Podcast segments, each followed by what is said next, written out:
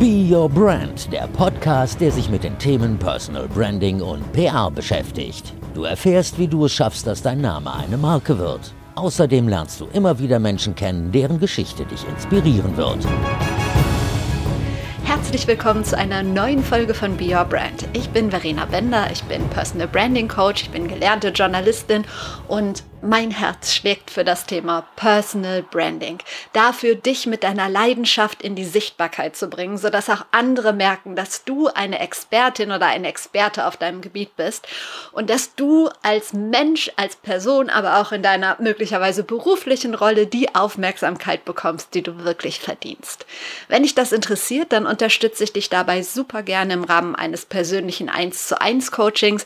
Mehr dazu findest du auch in den Show Notes, also in den Infos Infos in den Details zu dieser Folge. Kannst du gerne mal reinklicken. Und wir starten jetzt in die aktuelle Folge. Ich spreche mit einer Frau, ja, bei der ich das Gefühl habe, als hätte ich schon irgendwie sechs Kaffee mit ihr getrunken, sie achtmal getroffen, wir würden ständig telefonieren und so weiter und so weiter. Ist aber leider nicht der Fall, war auch noch nie der Fall. Aber Andreas Steverding hat so etwas Nahbares und wir haben uns über Social Media kennengelernt und da halt auch immer mal wieder Kontakt, aber uns halt noch nicht getroffen. Und weil Andrea diese Gabe hat, Menschen um sich zu scharren, ähm, eine Gemeinschaft aufzubauen, weil sie einfach eine großartige Netzwerkerin ist, wollte ich unbedingt mit ihr für Be Your Brand sprechen, weil ich glaube, sie kann einiges weitergeben. Was Andrea beruflich macht, erzählt sie uns auch gleich. Sie setzt sich auch für Themen ein wie Empowerment, wie Leadership. Sie hat einen wahnsinnig großen Gerechtigkeitssinn, was ich auch immer mal wieder miterlebt habe. Und ähm, sie ist jemand, die halt nicht nur redet, redet, redet, sondern jemand, der macht. Und das liebe ich ja, wie du weißt. Ich habe aber auch mit ihr darüber gesprochen, wie sie selber auftankt, wenn sie immer so für andere da ist. Da muss man ja auch irgendwie mal Kraft für sich selber schöpfen. Ich wollte außerdem von ihr wissen, was eine so ausgeglichene, fröhliche Person wie Andreas Deverding richtig wütend machen kann, ob es das überhaupt gibt oder ob es so Situationen gibt, wo sie einfach nicht ihren Mund halten kann. Darüber reden wir, aber wie gesagt, in erster Linie geht es um das Thema Netzwerken. Wie baue ich mir ein nachhaltiges Netzwerk auf? Welche Hacks gibt es da? Wie pflege ich ein Netzwerk und so weiter und so weiter. Also, es gibt einiges zu lernen für Anfänger in Sachen Netzwerken, für Fortgeschrittene. Ich wünsche dir einfach viel Spaß mit Andrea bei Be Your Brand. Ich bin Andrea Steverding. Ich bin mit Leidenschaft Kommunikatorin. Mein Fokus ist die externe Kommunikation. Ich arbeite für Oliver Wyman. Das ist eine große Strategieberatung. Wir sind die vier, die Nummer vier äh, in Deutschland oder weltweit und mein Schwerpunkt ist mit meinem Team gemeinsam die Markenbekanntheit von Oliver Wyman zu steigern. Dazu gehören PR, Social Media und Digitalkommunikation, Events, äh, das Thema Marketing. Und da sind wir auch schon beim Thema Leidenschaft. Ich mache Kommunikation mit Herzblut. Ich mache das sehr gerne. Und dazu gehört auch die Social Media Kommunikation, über die wir beide uns ja kennengelernt haben. Auf jeden Fall. Da gehen wir gleich auch noch ganz tief rein und viel näher drauf ein. Aber noch ein bisschen zu dir persönlich. Ähm, wann ist für dich ein Tag ein perfekter Tag? Ich habe jetzt Strand bei dir im Hintergrund. Ähm, aber ja, gehört Strand dazu oder wie sieht ein perfekter Tag aus? Ja, ein perfekter Tag, so gerade jetzt im Lockdown, wäre schon ein Urlaubstag, ein freier Tag mit Muße, Zeit zum Denken und ganz entspannt. Das würde ich aber nicht in eine lange Strecke äh, durchhalten. Ich brauche die Abwechslung. Ich brauche den, den Reiz von inhaltlich spannenden Themen, die mich beschäftigen, auch meinen Kopf auf Trab halten. Ich liebe es, eine gute Mischung von laut und leise zu haben. Das gilt für viele Lebensbereiche. Ich mag Entspannung genauso wie äh, hohe Energielevels. Und äh, solange ich meine Neugier bedienen kann, war das für mich ein guter Tag. Und der könnte am Strand sein. Ich hoffe, dass wir irgendwann wieder an Strände, an Stränden liegen können. Das liebe ich schon sehr. Ich mag den Wind. Ich mag Sonne und gemeinsam kalten äh, Wind gleichzeitig. Das finde ich richtig gut.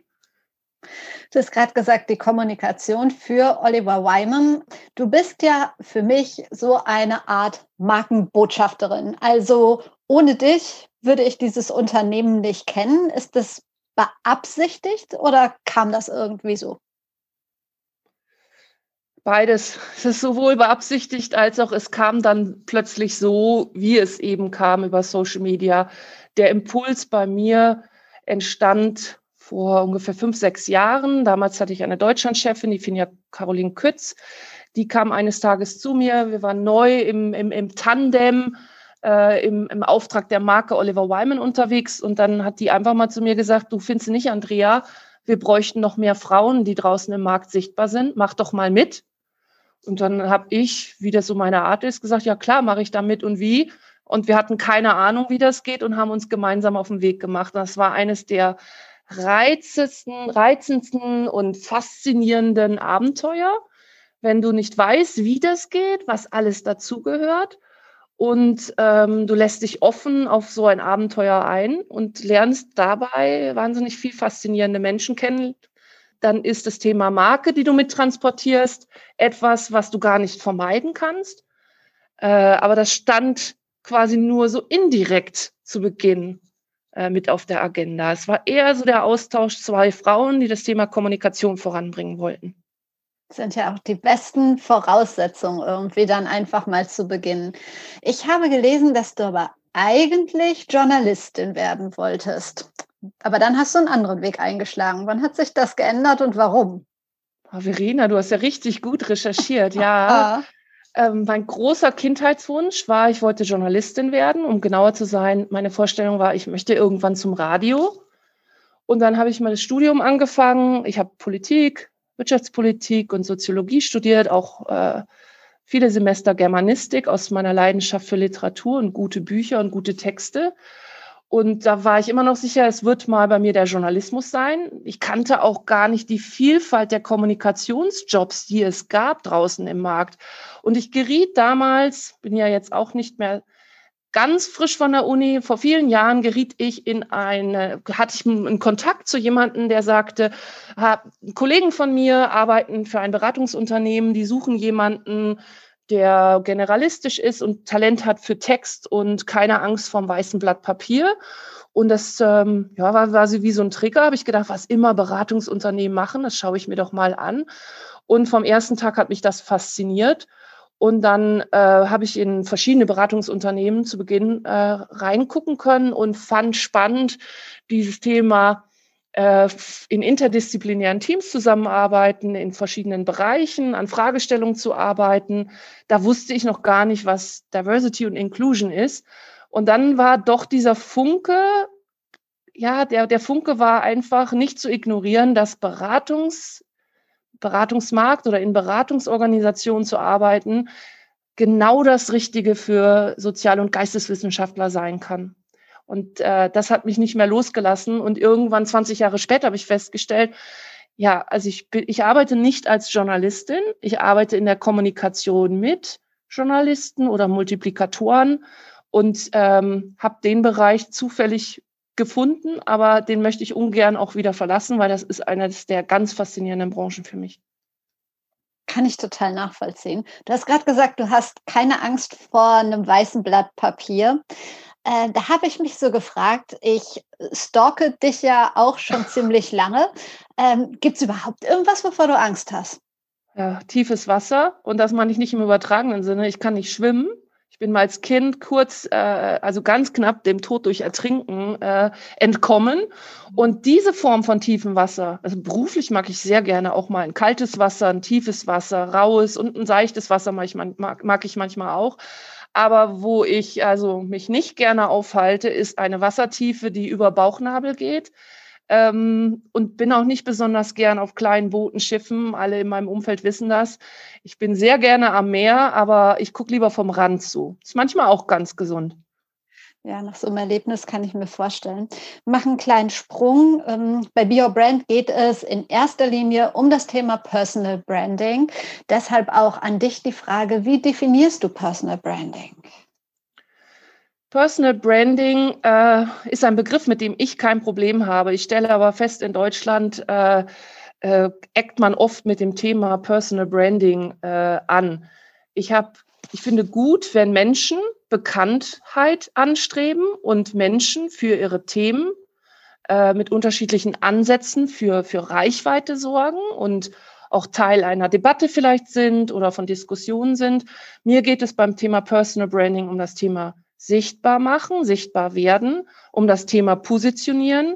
Was ich nicht mag, und deswegen verstehe ich die Schwierigkeiten, die manche mit dem Begriff haben, ist, wenn es um Inszenieren geht. Ich persönlich bin ja eine B2B-Kommunikatorin. Ich muss mich nicht um Waschmittelwerbung, Lippenstiftfarben in meinem Alltag kümmern.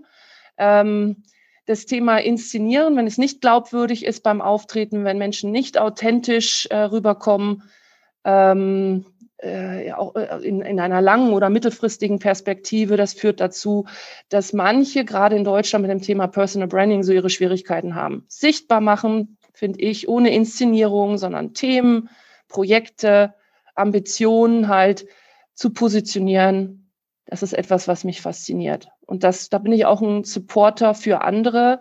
Ich finde das faszinierend, auch in andere Industrien reinzugucken, Menschen zu folgen, dort auch zu lernen. Das Role Model ein ganz wichtiges Thema. Wie wichtig findest du denn dieses Sichtbarmachen in der heutigen Zeit für jeden Einzelnen von uns? Ich finde es sehr wichtig und ich glaube, dass äh, die Corona-Krise und der Lockdown uns gezeigt hat, äh, dass wir hier von beschleunigten Prozessen auch sprechen können. Ähm, diejenigen, die sich vor Corona, vor dem Lockdown schon auf den Weg gemacht haben, zum Beispiel auf Social Media, in Netzwerke gegangen sind, glaube ich, die ist, glaube ich, keine steile These, die sind besser äh, durch die Krise gekommen, äh, beruflich, privat, indem sie ein viel größeres Kontaktnetzwerk haben, viel mehr Chancen haben, weil ja viele Bereiche auch in der Kommunikation und auch im persönlichen Austausch miteinander gar nicht mehr stattgefunden haben. Entweder hatten wir Ausgangssperren äh, oder aber Events sind uns gar nicht möglich, weil wir Abstandsbedingungen einhalten müssen etc. Und äh, spätestens die Corona-Krise hat gezeigt, dass es äh, ganz sinnvoll ist, sich auf den Weg zu machen. Und das Thema Netzwerk ist für mich viel wichtiger als das Thema Personal Branding. Also mein Gegenüber, ein Gegenüber, der Austausch. Und dann sind wir bei einem meiner Lieblingsthema, die Renaissance der persönlichen Kommunikation. Ob die jetzt in persona in analoger Welt stattfindet oder digital, finde ich gar nicht so entscheidend. Aber die Renaissance der Kommunikation mit einem Gegenüber, der mir privat oder die mir privat äh, oder beruflich weiterhelfen kann oder aber der ich weiterhelfen kann. Das finde ich hochgradig faszinierend. Zu dem Thema und zum Thema Netzwerken kommen wir gleich noch, weil du für mich da der absolute Profi bist. Nochmal kurz zum Thema Personal Branding, wobei das hängt ja alles irgendwie schon miteinander zusammen. Ähm, wer ist für dich jetzt so spontan denn eine, eine Personenmarke, der du gerne folgst? Und warum folgst du der oder dem gerne? Das wechselt immer wieder, aber ich würde einfach antworten mit der Person, die am Anfang die größte Bedeutung für mich hatte. Das war die Janina Kugel, als sie bei Siemens den Bereich HR verantwortet hat. Ungefähr 2015 war das für mich. Ähm, da fand ich, da habe ich mich nicht beschäftigt mit dem Thema Role Model, aber das fand ich doch sehr interessant. Das war die erste größte, große Stimme damals, die über Diversity, Inclusion, Werte und Haltung gesprochen hat und habe festgestellt, das finde ich sehr inspirierend. Ich weiß, äh, und Inspiration höre ich 15 Mal am Tag in meinem Feed oder lese das in meinem Feed, ist totales Basswort, aber ich meine das genau so wörtlich. Das ist wie ein Wassertropfen auf einer trockenen Erde. Das fand ich sehr, sehr inspirierend und ähm, über die Zeit wechselten auch immer wieder Menschen, die für mich Role Models oder Inspirationen Inspirationsquellen für mich. Ähm, das ist auch, glaube ich, gut so. Mir gefallen immer an bestimmten Leuten bestimmte Aspekte, Themen, Leute, die sich halt einbringen in Debatten. Und da war Janina Kugel für mich ähm, sehr, sehr wichtig. Das fand ich äh, einzigartig. Wenn ich jetzt, wir haben jetzt 2021 mir anschaue, da gibt es sehr viele Stimmen im Bereich Diversity und Inclusion. Ähm, da ist das ganz einfach, Menschen zu finden, die dich inspirieren und faszinieren. Mhm.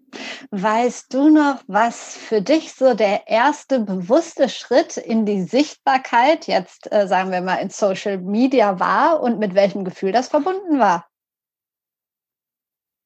Der erste Schritt in die Social Media Sichtbarkeit, ja, das waren, ich vermute mal, das war ein LinkedIn-Post mit 0,5 Likes Äh, ich habe mich trotzdem monsterunwohl gefühlt.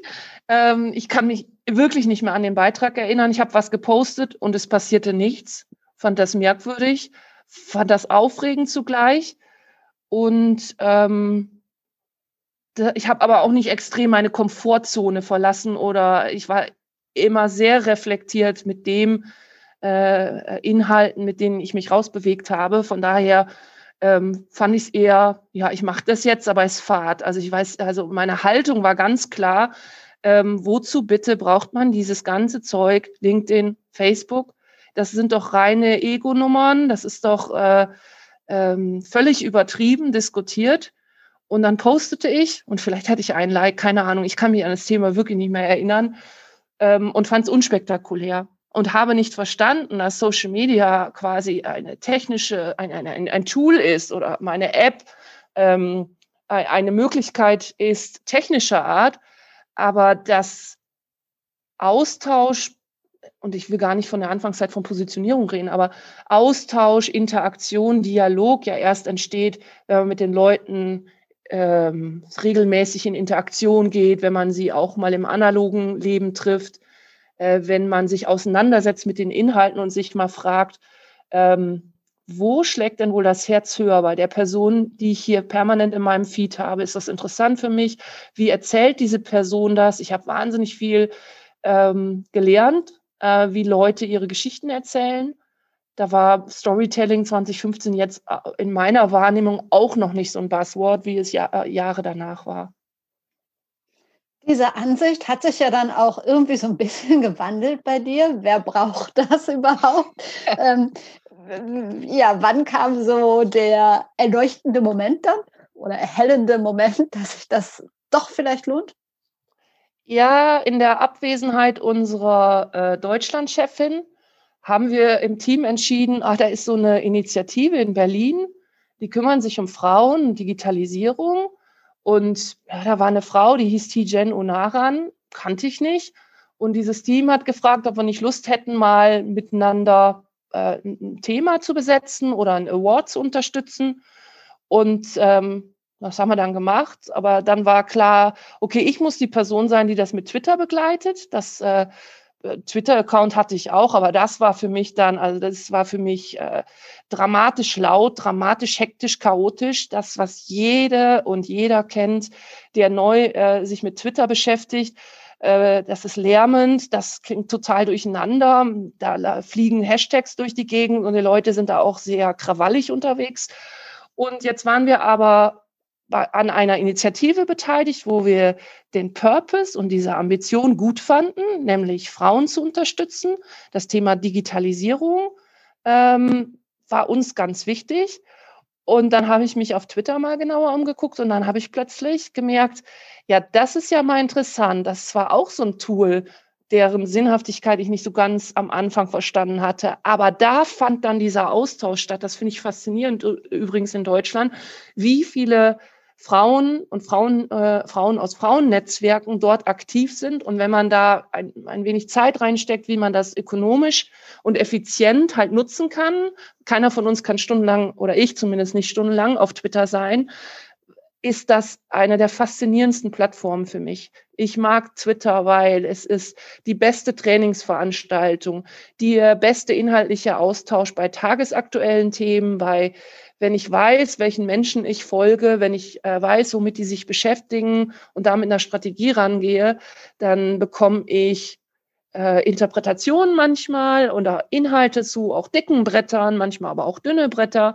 Ich kann an Events teilnehmen und das finde ich unfassbar faszinierend. Ähm, außerdem sind viele Journalisten und äh, Multiplikatoren dort unterwegs und das ist ein Raum für mich, den ich bei all dem, was man an Twitter kritisieren kann und auch muss. Und wir haben das in den USA verfolgen können.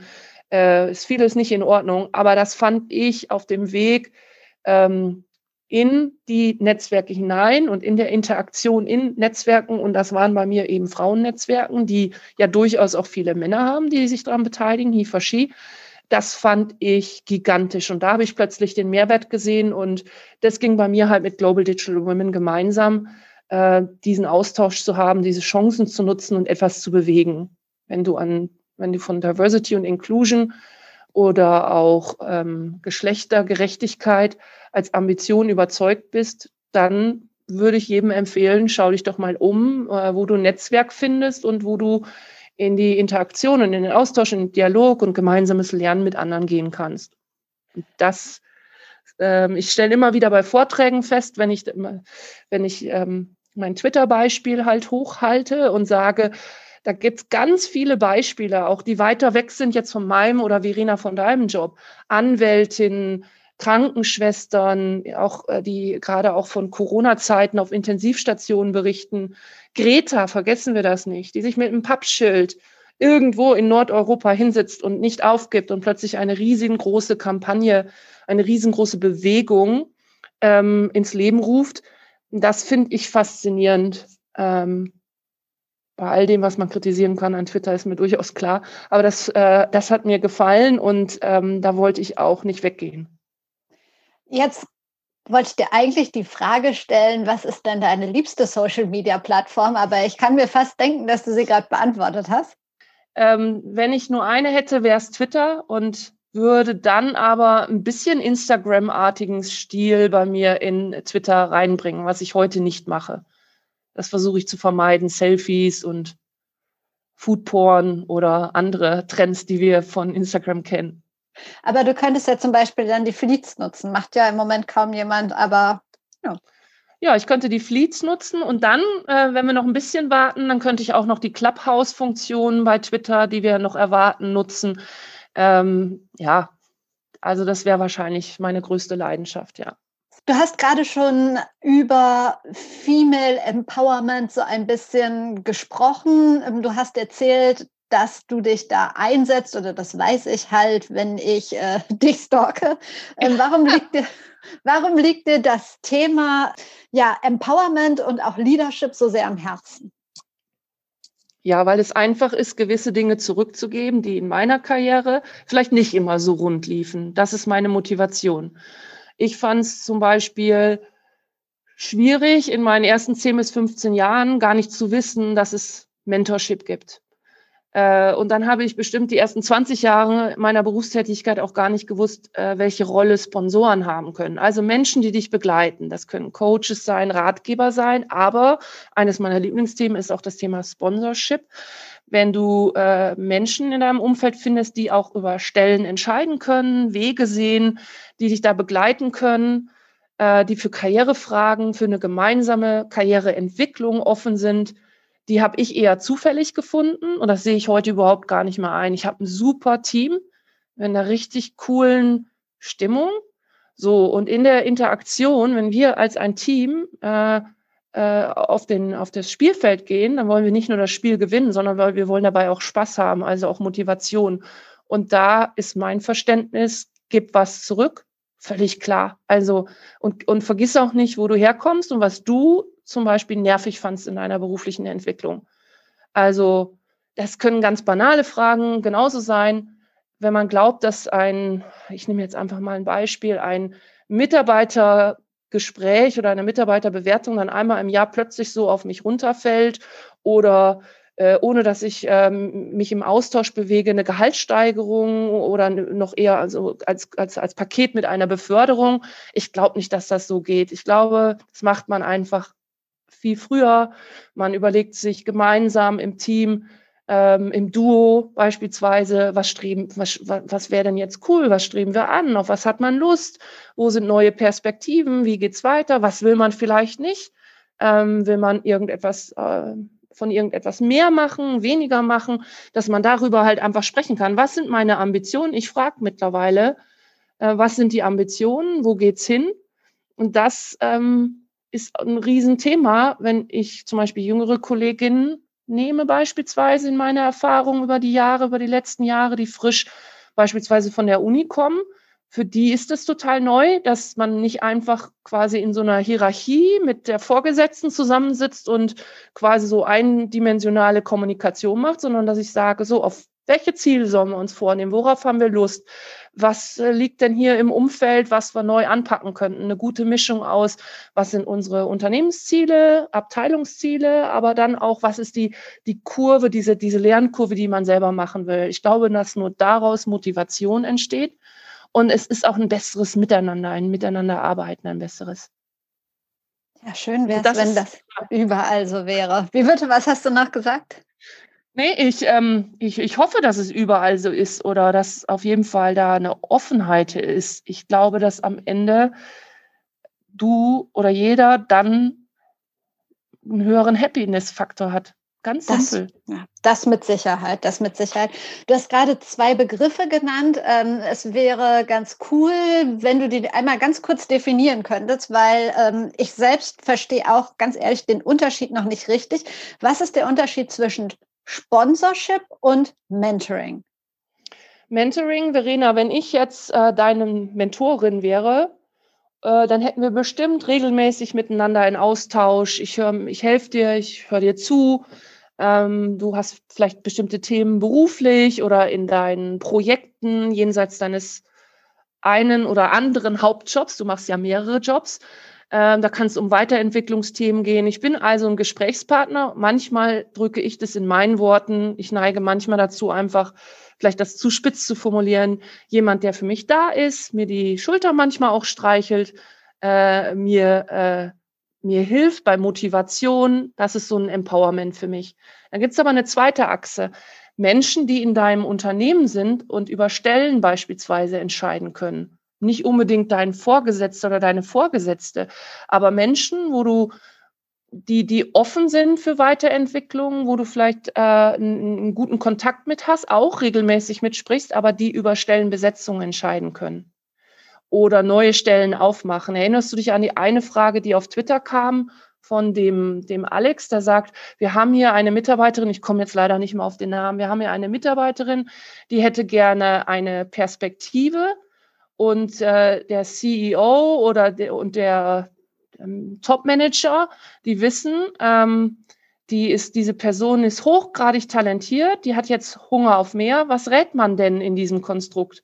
Ja, ich würde gleich diesen CEO oder die, die Abteilungsleitung oder der Top-Manager, der da involviert ist, man weiß nicht, wie verwoben die miteinander waren, würde ich gleich dazu verhaften zu sagen, ja, das äh, kann man doch mal gut in einem Dialog machen. Worauf hat denn diese Person Lust?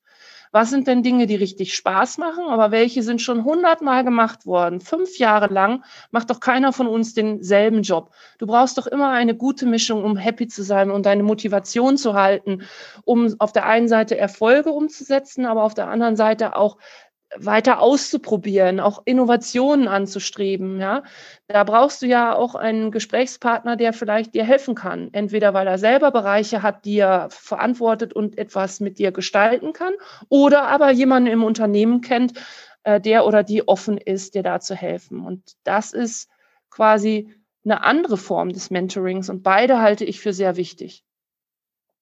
Absolut, sehr schön erklärt. Jetzt habe ich es auch verstanden schwirrt ja so ganz oft dieses Wort mit Sicherheit auch zurecht Female Empowerment durch die ähm, durch Social Media und überall. Also das ist ja jetzt auch mittlerweile schon fast so ein Buzzword.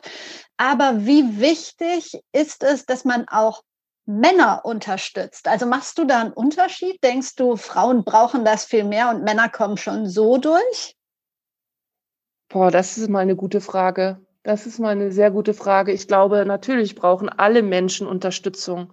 Männer und Frauen. Ich versuche beim Begriff Empowerment auch nicht nur auf Female Empowerment zu gehen. Es gibt so viele Aspekte von Diversity, Inclusion, Equality. Das kann soziale Herkunft sein, das kann ähm, regionale Herkunft sein, zum Beispiel Migrationshintergrund.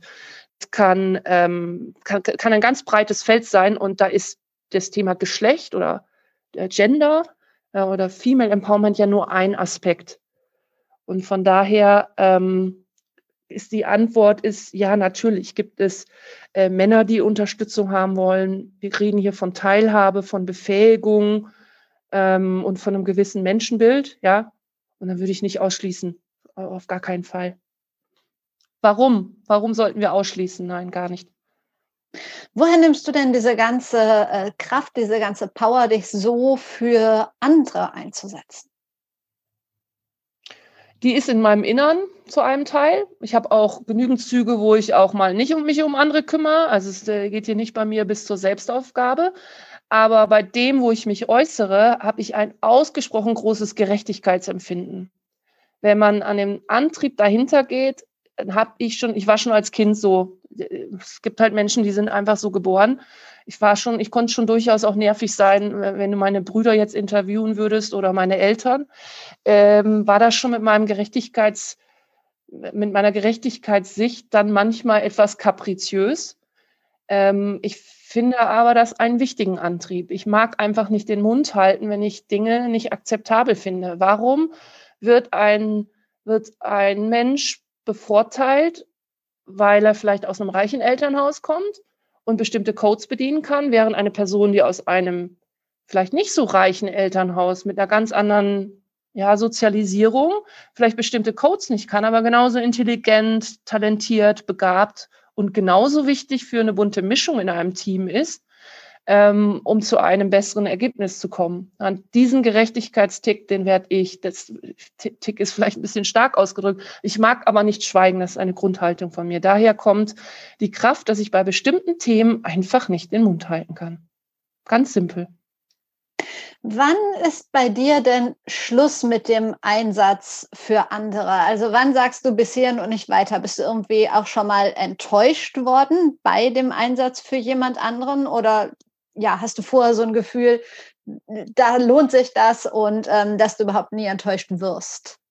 Ja, ich könnte noch nicht mal einen einzelnen Enttäuschungsaspekt aufzählen. Das ist für mich total rational, dass du nicht einfach naiv durch die Gegend läufst. Natürlich wird jeder von uns enttäuscht und auch häufiger enttäuscht, als wir uns das alle wünschen. Ich mache es bei mir ganz einfach. Solange ich fair behandelt werde, solange wir, äh, wir, sag ich mal, im, im beruflichen Feld, im, im, im, im, im, privaten Bereich, im Freundschaftskreis, solange ich gut behandelt werde, habe ich gar keinen Anlass, Menschen nicht gut zu behandeln. Solange ich nicht gut behandelt werde, bin ich, habe ich gar kein Problem, dann gehe ich immer noch nicht zum Schlechtbehandeln über, dann habe ich aber gar kein Problem, auch weiterzuziehen und zu sagen, ja, da sind die Werte einfach unterschiedlich. Ähm, dann kann ich damit total gut umgehen. Ich finde, das ist menschlich. Ähm, bei mir selber ist dann noch so eine Grenze in Netzwerken, äh, dass ich, ist auch kein Geheimnis, ja unfassbar genervt bin von manchen Interaktionen in den Direktnachrichten. Es ist dann nochmal eine andere Seite von Respekt, also Fairness und nicht so respektvoll miteinander umgehen oder äh, nicht korrekt miteinander umgehen, finde ich schon nicht in Ordnung. Aber was dann mir wildfremde Menschen mir teilweise dann an Direktnachrichten schreiben, die Art und Weise, ähm, vom, von Leuten, die was verkaufen wollen, von Leuten, die mir, äh, die mir, die meine Hilfe brauchen, mir die unverschämtesten Sachen halt schicken. Das ist auch etwas, da habe ich mittlerweile auch eine ganz kurze Zündschnur und sage, tschüss, habe ich keine Lust drauf.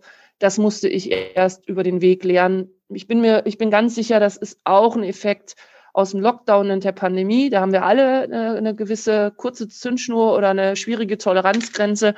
Aber das ist meines Erachtens mit dem Wachsen der Social-Media-Aktivitäten ein Riesenthema geworden. Ich habe mich dazu ja sehr öffentlich geäußert.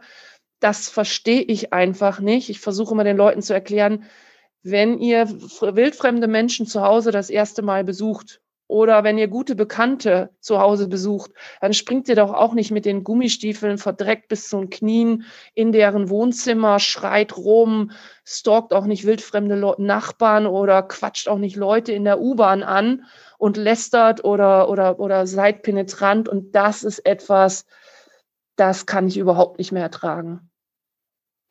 Wie schön du jetzt die Überleitung gemacht hast zum Thema Netzwerken. Einfach perfekt, weil genau da wollte ich auch hin.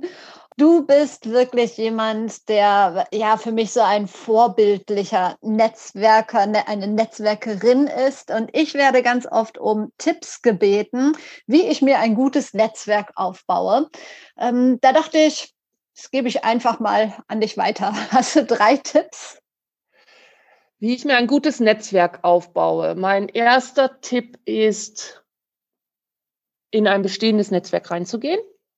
Ich habe mir verschiedene Netzwerke angeguckt. Wir haben vorhin schon mal über eines gesprochen. Ich finde aber auch interessant, mach, äh, die, die Women in Mobility, die machen auch einen tollen Job. Wer für das Thema Mobility brennt, sollte da sich mal reinschauen, äh, sollte sich das mal anschauen und da mal vorbeischauen. Also das Thema sich ein eigenes Netzwerk aufbauen ist zweiter Schritt, wenn man so mh, hm, sich in die Netzwerke bewegt, Leute auch mal anzusprechen, in Austausch zu gehen. Und damit meine ich, das habe ich ja gerade schon erklärt, nicht wild Direktnachrichten äh, durch die Gegend zu senden, sondern einfach mal zuzuhören, mal äh, äh, bei gemeinsamen Themen, wenn man einen Post sieht, vielleicht auch mal drauf zu antworten, jemandem auch mal zu helfen, nicht wegzugucken, wenn jemand beim Thema, das haben wir äh, sehr oft auch auf Clubhouse in den letzten Wochen diskutiert, auch nicht wegzuschauen, wenn, wenn Leute ähm, negatives Feedback bekommen, wenn man dazu eine Meinung hat und das auch nicht als fair empfindet, äh, in die Interaktion zu gehen.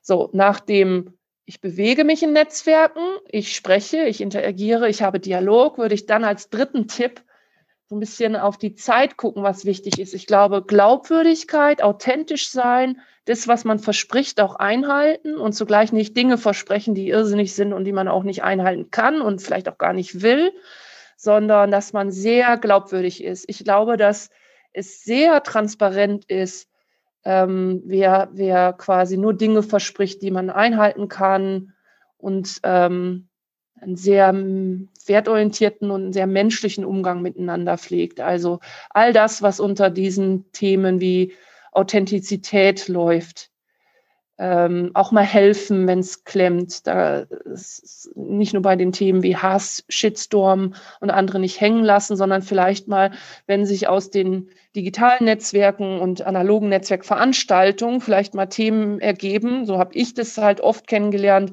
dass eine Person sagt, ne, Andrea, du machst doch Kommunikation. Ich habe hier ein Thema, weiß gar nicht, wie ich das genau anpacke.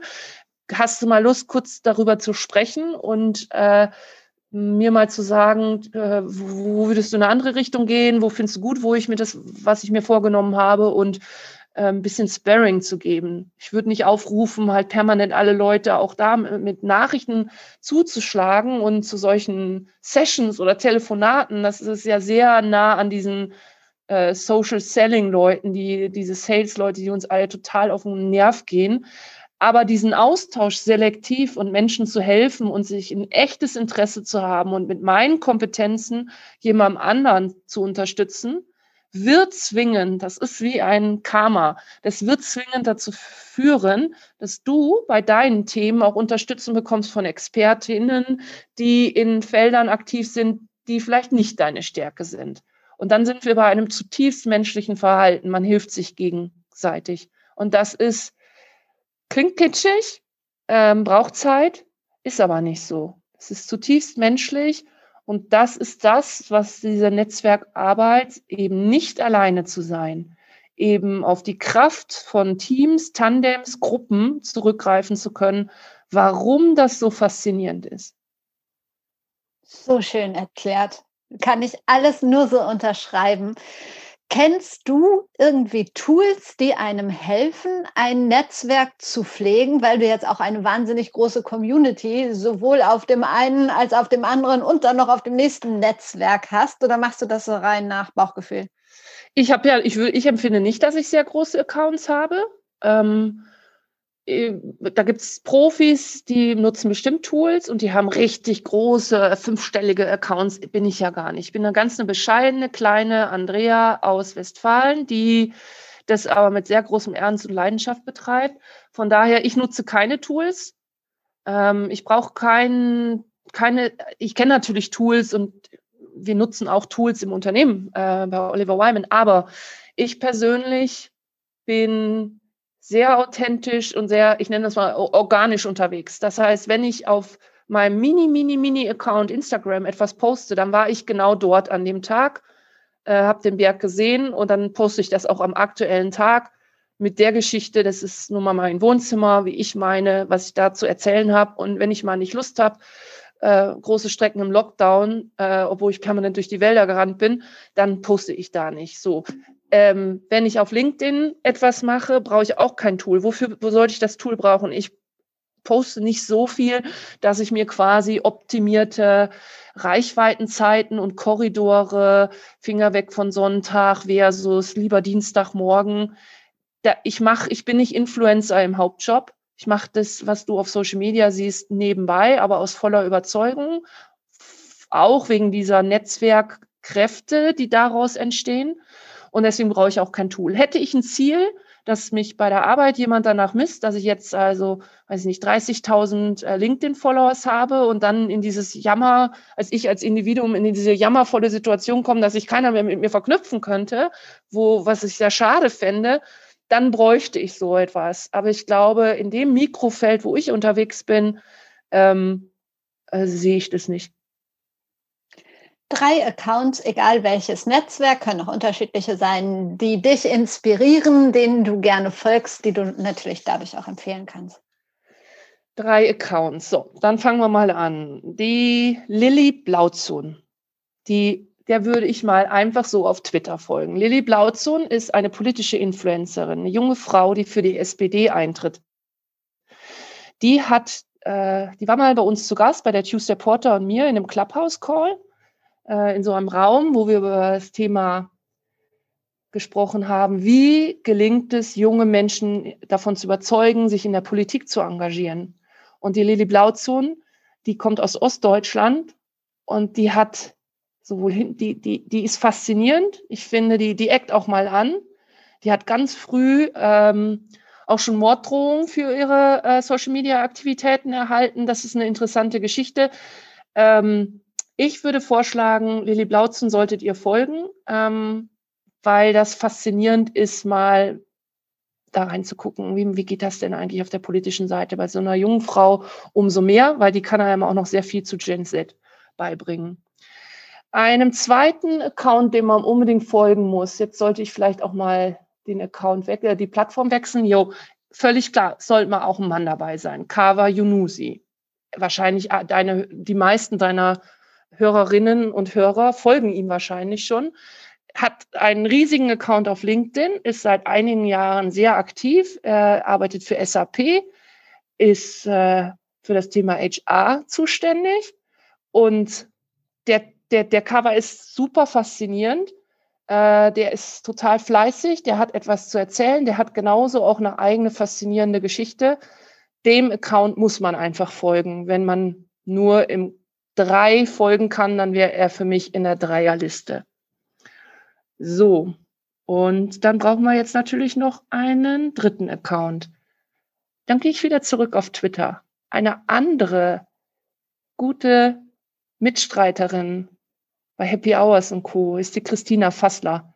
Und der würde ich mal, Christina Fassler macht die Kommunikation bei Die Welt. Und der würde ich mal auf Twitter folgen, um zu verstehen, wie setzt man sich ein für gewisse Werte äh, für aktu in aktuellen Debatten. Und die macht das mit einem großen Geschick und langer Erfahrung. Und die hat auch ein Sprachtalent, finde ich auch sehr gut. Finde ich auch super. Auch gerade dieses Personal Branding, auch immer mit einer Message, finde ich toll. Danke für die Tipps. Verlinke ich alle auch in den Show Notes. Also wer jetzt nachgucken möchte, einfach da rein. Ich habe jetzt noch, ähm, ja, ich habe den in Anführungsstrichen Fehler gemacht, aber ich habe es ja auch ein bisschen beabsichtigt, auf äh, Twitter einen kleinen Shoutout gemacht und äh, gebeten, für dich Fragen einzureichen, was leider etwas explodiert ist. Deshalb Deshalb, ich habe zwei Seiten hier aufgeschrieben, ähm, alles rausgeschrieben. Deshalb würde ich jetzt einfach mal äh, mir ein paar rauspicken. Zum Glück hast du schon ein paar genannt oder beantwortet, gerade im Gespräch. Ähm, die Frage von Marie-Christine Frank finde ich gut. Wie sehen die ersten drei Agendapunkte in deinem Tagesablauf aus? Meine Agendapunkte als Kommunikatorin, richtig? Genau. Das erste ist, ich öffne die Twitter-App. Das haben wir jetzt schon ausreichend gehört. Das ist aber für mich das erste. Die zweite Aktion ist aber so auch so gesetzt wie der Sonnenaufgang. Äh, ich schaue mir den Tagespressespiegel, der am ganz, ganz frühen Morgen bei Oliver Wyman ankommt. den schaue ich mir an und gucke, ob ich am Vorabend in den großen äh, Digitalabos der äh, Tageszeitung und Co. irgendwas übersehen hätte. Äh, gucke mir auch so ein bisschen den Wettbewerb an. Und das dritte ist, das war früher anders. Der dritte Punkt hat sich eigentlich geändert. Dann nehme ich meine ähm, meine E-Mail, also meine Inbox und lösche ungefähr 95 Prozent von dem, was seit gestern Nacht reingekommen ist, weil das sind Newsletter, Werbe-E-Mails, ein paar Spam und so weiter. Äh, die Rolle der E-Mail hat sich so ein bisschen verändert. Ich bin jetzt vielleicht ein bisschen plakativ mit 95 Prozent, aber ich hau den ganzen Spam-Schrott einfach eben schnell raus und dann startet für mich der Tag kenne ich so diesen Block markieren und dann löschen. ja, genau. so. das, der Tag fängt dann mit einem Befreiungsgefühl an. Das ja. finde ich dann ganz gut. Ja, das stimmt. Jetzt eine Frage, ähm, da musst du uns aufklären und vielleicht kannst du auch eine Antwort liefern. Also, ich zitiere, du bist fälschlicherweise in die Psychiatrie eingewiesen worden. Wie kommunizierst du das den Angestellten? Also wie kommunizierst du den Angestellten dieses Missverständnis? Was meint diese Frage? Was steckt dahinter und was ist die Antwort?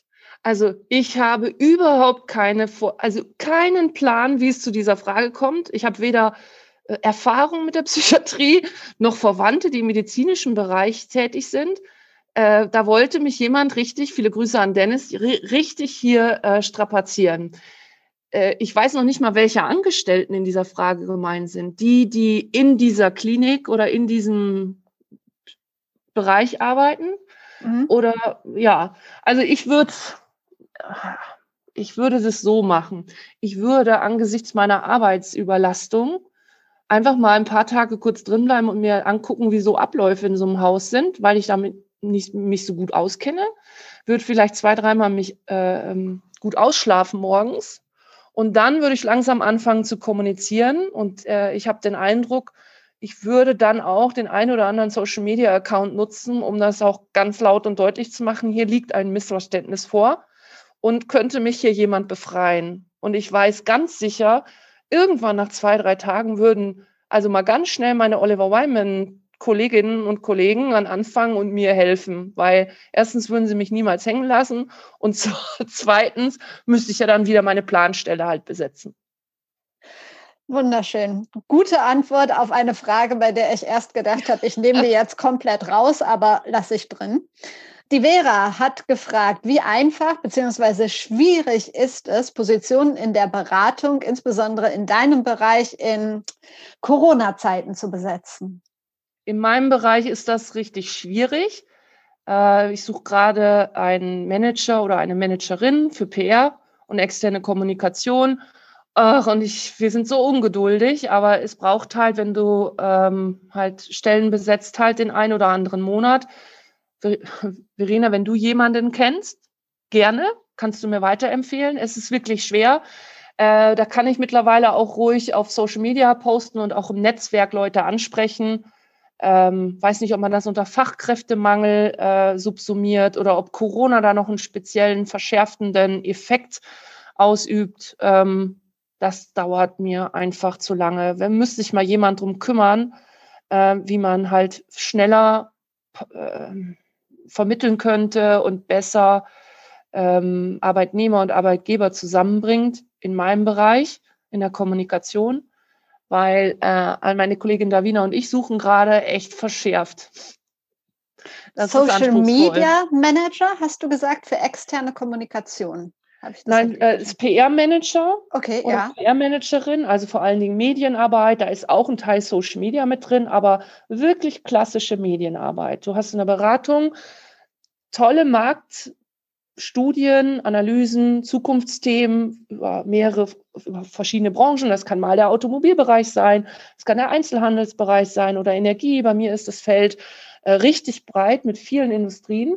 Und äh, du bist ähm, mit dem Content dann im Medienmarkt unterwegs. Da versuchst du halt ähm, Journalisten zu gewinnen, die darüber berichten, Du bist auch auf Social Media aktiv. Du hilfst auch Kolleginnen und Kollegen in den Branchenteams bei uns. äh, auf Social Media Reichweite zu generieren. Vor allen Dingen LinkedIn ist im Beratungsmarkt für uns lokal in Deutschland sehr wichtig. Super spannender Job, aber da hilft mir auch nicht super spannender Job. Es ist einfach nach wie vor schwierig, ähm, Menschen zu erreichen. Wahnsinn. Und da sollte man eigentlich denken, dass so ein Netzwerk, ähm, was du dir aufgebaut hast und wahrscheinlich auch deine Kollegen zum Teil ähm, helfen könnte, oder? Gerade in diesem ja. Bereich. Ja. Da kann äh, da helfen, ja, dann hast du 100 Likes und äh, 25.000 Views und dann kommen zwei, drei äh, Bewerbungen darüber. Aber das ist einfach nicht die, die Breite, die du halt brauchst. Und da sind auch Grenzen. Das, ich finde, da muss man dann auch ehrlich, also will ich hier auch ehrlich dann sagen, dass das reicht einfach nicht als Volumen. Und dann ist Social Media da auch begrenzt.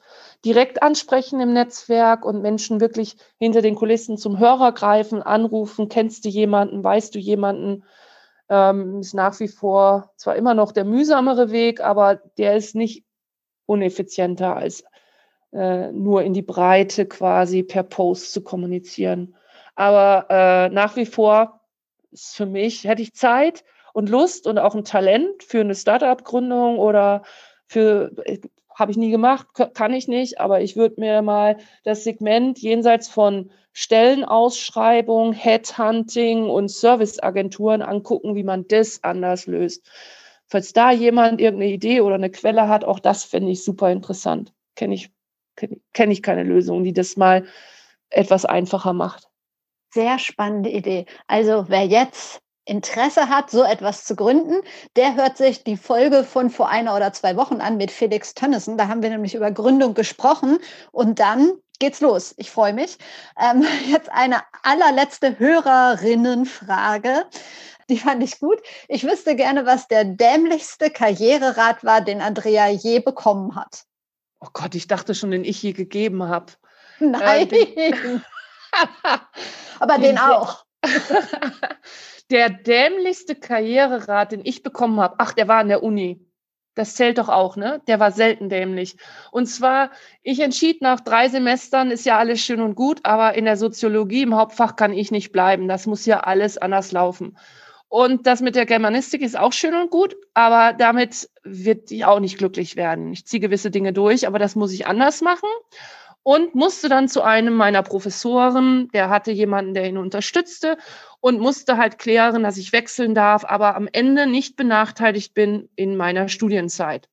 Und dann hat dieser Mensch zu mir gesagt, ähm, nee, dass sie können das nicht so wechseln, wie sie das wollen und auch nicht auf Themen studieren, wie sie das hier sich vorstellen. Und dann habe ich ihn gefragt, warum, welche Bedingungen gelten da? Und dann hat er zu mir gesagt, äh, weil das wäre zu viel Arbeit also technisch ist es erlaubt, was sie sich vornehmen, aber das können sie gar nicht schaffen. Und dann habe ich mir den angehört und habe ich gesagt, der sagt er mir gerade nein und sagt, ich kann das nicht, weil das ist das Einzige, was man braucht, ist hart arbeiten. Ich glaube, es hackt hier. Und da war ich so empört, dass ich das genauso gemacht habe, wie ich mir das vorgenommen habe, obwohl der felsenfester Meinung war, das könne man so nicht machen. Und es ging, und es war ein unverschämter Rat. Äh, es hat mich total glücklich gemacht, von den Themenschwerpunkten, von den inhaltlichen Schwerpunkten, das besser anzupassen und zu optimieren auf meinem Weg. Und es war schlicht und ergreifend total inkompetent und ein schlechter Ratschlag. Und da habe ich mir geschworen, ja, also am Ende musst du sowieso nur mit dir selber rumlaufen. Äh, lass dich einfach nicht so belabern. Das hat mir ein halbes Jahr wirklich Kopfschmerzen bereitet. Es ging easy. Sehr gut. Eigentlich wäre das ein schönes Schlusswort, hätte ich nicht meine drei Abschlussfragen. Deshalb auch für dich. Ich lasse mir ja gerne zwei Menschen empfehlen, mit denen ich mal über das Thema Personal Branding und den ganz persönlichen Weg sprechen könnte. Wen hast du für mich als Interviewpartnerinnen? Die eine habe ich dir genannt zu Beginn schon mal oder in der Mitte zum Thema Twitter. Die musst du mal sprechen. Das ist die Lilly Blauzun. Mhm. Es hängt jetzt äh, gar nicht, es ist gar nicht so sehr stark, dass ich so SPD-nah bin. Ich halte mich komplett aus Politik raus. Äh, aber das ist Personal Branding, die einer Sache verpflichtet ist, von jemand, der einen ganz anderen Ansatz als viele deiner anderen GesprächspartnerInnen hat und zugleich an vielen Stellen bestimmt auch Gemeinsamkeiten hat. Und in diesem Bereich, junge Frau, politisches Influencing, das finde ich ganz spannend. Ich habe äh, vorhin auch schon mal erzählt, ich habe sie backstage und im Raum auf Clubhouse erlebt. Und was mir imponiert hat, ist, dass das gleich war und nicht vorne eine Show und hinten dann was anderes erzählt. Das war hochgradig authentisch, aufgeräumt von einer Art und Weise mit, mit klaren Beispielen und klaren Strategien. Das hat mir gefallen. Und Anja hat mir noch gefallen, das war die Woche nach dem äh, Candy Crush äh, äh, Eklat. Ähm, das war äh, ganz sortiert und sie hat gesagt, ich gehe auch in kleinere Veranstaltungen, in Netzwerkaktivitäten, die jetzt nicht mein Hauptbusiness sind, aber ich will da unterstützen und das Wirtschaftsthema liegt mir auch sehr und hier die Frauen aus der Wirtschaft kennenzulernen, also mal auch sein Netzwerk Beritt da zu erweitern. Smart, smart, die will ich mal hören bei dir im Podcast. Und die zweite gut, Person. Ja, ich finde die auch spannend. Ähm, ich wollte nur ganz kurz, ich habe über den Porträt entweder in der Welt am Sonntag oder in der äh, FAS gelesen. Also fand ich auch total beeindruckend. Gehe ich auf jeden Fall an. Und die zweite? Vielleicht Sophie Passmann? Wie wär's? Hattest du die schon? Nee, finde ich auch gut. Tolle Finde ich gut. Das ist eine tolle Frau, die sehr umtriebig ist, viele, viele verschiedene Dinge äh, unternimmt, Autorin und wenn ich mich richtig erinnere, fing, glaube ich, ihre Bekanntheit, zumindest bei mir in meinem Kopf, vor Jahren an, indem sie mal getwittert hatte, richtig? Wenn ich das ganz dunkel erinnere. Ich hoffe, ich bin jetzt nicht äh, falsch unterwegs. Aber auch das finde ich spannend, um nochmal den Punkt von äh, vorhin aufzugreifen. Ich gucke mir gerne auch Leute an, die in einem ganz anderen Bereich tätig sind als ich. Ähm, mit Showbiz oder äh, Film habe ich nicht viel zu tun da kann ich, äh, Buchautorin bin ich auch nicht. Finde das ganz interessant, genauso wie eben äh, politisches Influencing. Ähm, das ist inspirierend, weil am Ende des Tages verknüpfst du Learnings und Best Practices aus verschiedenen Branchen, bringst das zusammen und dann entsteht etwas Innovatives daraus. Ich glaube, das ist eine ganz hochaktuelle Antwort auf äh, aktuelle Entwicklungen. Schöner Tipp. Gibt es in deinem Leben ein Role Model und wenn ja, wer ist es? Ein einziges Role Model? Nee. Nee. Okay. Und die letzte Frage: Das beste Buch, das du je gelesen hast? Oh, das ist eine gute Frage. Das beste Buch, was ich jemals gelesen habe: Mara und wie hieß das? Mara and Dan oder Mara und dann. Und das ist von, jetzt musst du mir helfen, Doris Lessing, wenn ich das richtig erinnere. Das war das eine, eine Dystopie, eine Zukunftsgeschichte um zwei Kinder und äh, das ist eine Umweltkatastrophe, die da im Hintergrund ist. Das ist sicherlich nicht das beste Buch, was äh, auf der Welt erschienen ist, aber das war das Buch, was mm, mich so fasziniert hat äh, vor zig Jahren äh, und gefesselt hat, kennst du diese Bücher, die wir alle immer suchen, dieses Buch, was du nicht weglegen mhm. kannst, wo du dann gar nicht mitkriegst, äh, dass du die Nacht dann durchgelesen hast, so eins von den Büchern, die man vielleicht fünf, sechs Mal im Leben hat, äh, zum richtigen Zeitpunkt gelesen, die richtige Geschichte, äh, der richtige Thrill zur richtigen Freizeitaktivität. Und da hatte ich ein schönes, langes Wochenende, komplett ohne Arbeit, wie sich das gehört. Und das habe ich echt verschlungen und solche Page-Turner mit einer guten Geschichte äh, und so Zukunftsgeschichten finde ich super äh, spannend und absorbierend. Ein Buch, was ich empfehlen würde. Sehr schön. Vielen Dank. Nicht nur für den Buchtipp, sondern für das ganze Gespräch. Hat mega Spaß gemacht. Und vielleicht meldet sich ja jemand auf eure Stellenausschreibung. Ähm, ich verlinke das auch gerne nochmal. Außer der Job ist schon besetzt, dann findet ihr nichts in den Show Notes. Ja, Vielen Dank. Ich hoffe, du musst nicht verlinken, Verena. Aber wenn, finde ich das auch großartig, äh, wie ich die Quadratur des Kreises lösen kann. Das würde mich sehr freuen. Ich danke dir für die Einladung und für das Gespräch. Es war wie immer eine große Freude. Cool. Bis bald. Vielleicht, hoffentlich irgendwann wieder persönlich. Spätestens nächstes Jahr. Die Hoffnung stirbt zuletzt. Spätestens nächstes Jahr sehen wir uns. Das war's schon wieder mit Be Your Brand. Schön, dass du dabei warst. Wenn dir die Folge gefallen hat, würde ich mich mega über eine 5-Sterne-Rezension von dir auf Apple Podcast freuen. Das hilft Podcastern immer sehr. Also wenn dir ein Podcast gefällt und du Apple-User bist, egal ob es jetzt Be Your Brand ist oder ein anderer Podcast, dann kannst du dem Podcaster einen großen Gefallen mit deinen fünf Sternen tun. Und solltest du Interesse haben, an deiner Personenmarke zu arbeiten, dann lass uns doch einfach mal unverbindlich sprechen. Vielleicht kann ich dir im Rahmen eines 1 zu 1 Coachings weiterhelfen. Ansonsten freue ich mich, wenn wir uns vernetzen auf Instagram, auf Twitter, wo auch immer. Du findest mich überall unter Verena Bender oder unter @prleben. Ich wünsche dir jetzt noch einen schönen Tag. Wir hören uns wieder am Donnerstag. Bis dahin, trau dich rauszugehen. Ich glaube an dich.